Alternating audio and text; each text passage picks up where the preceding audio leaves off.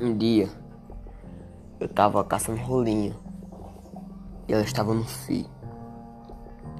Nesse dia eu peguei minha baladeira e me irei bem na cabeça da rolinha.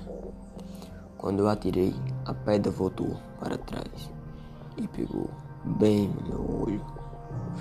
Fui para casa com o olho roxo. Minha mãe perguntou: Que foi, filho? Apanhou de quem? Não, eu não apanhei. Foi a rolinha.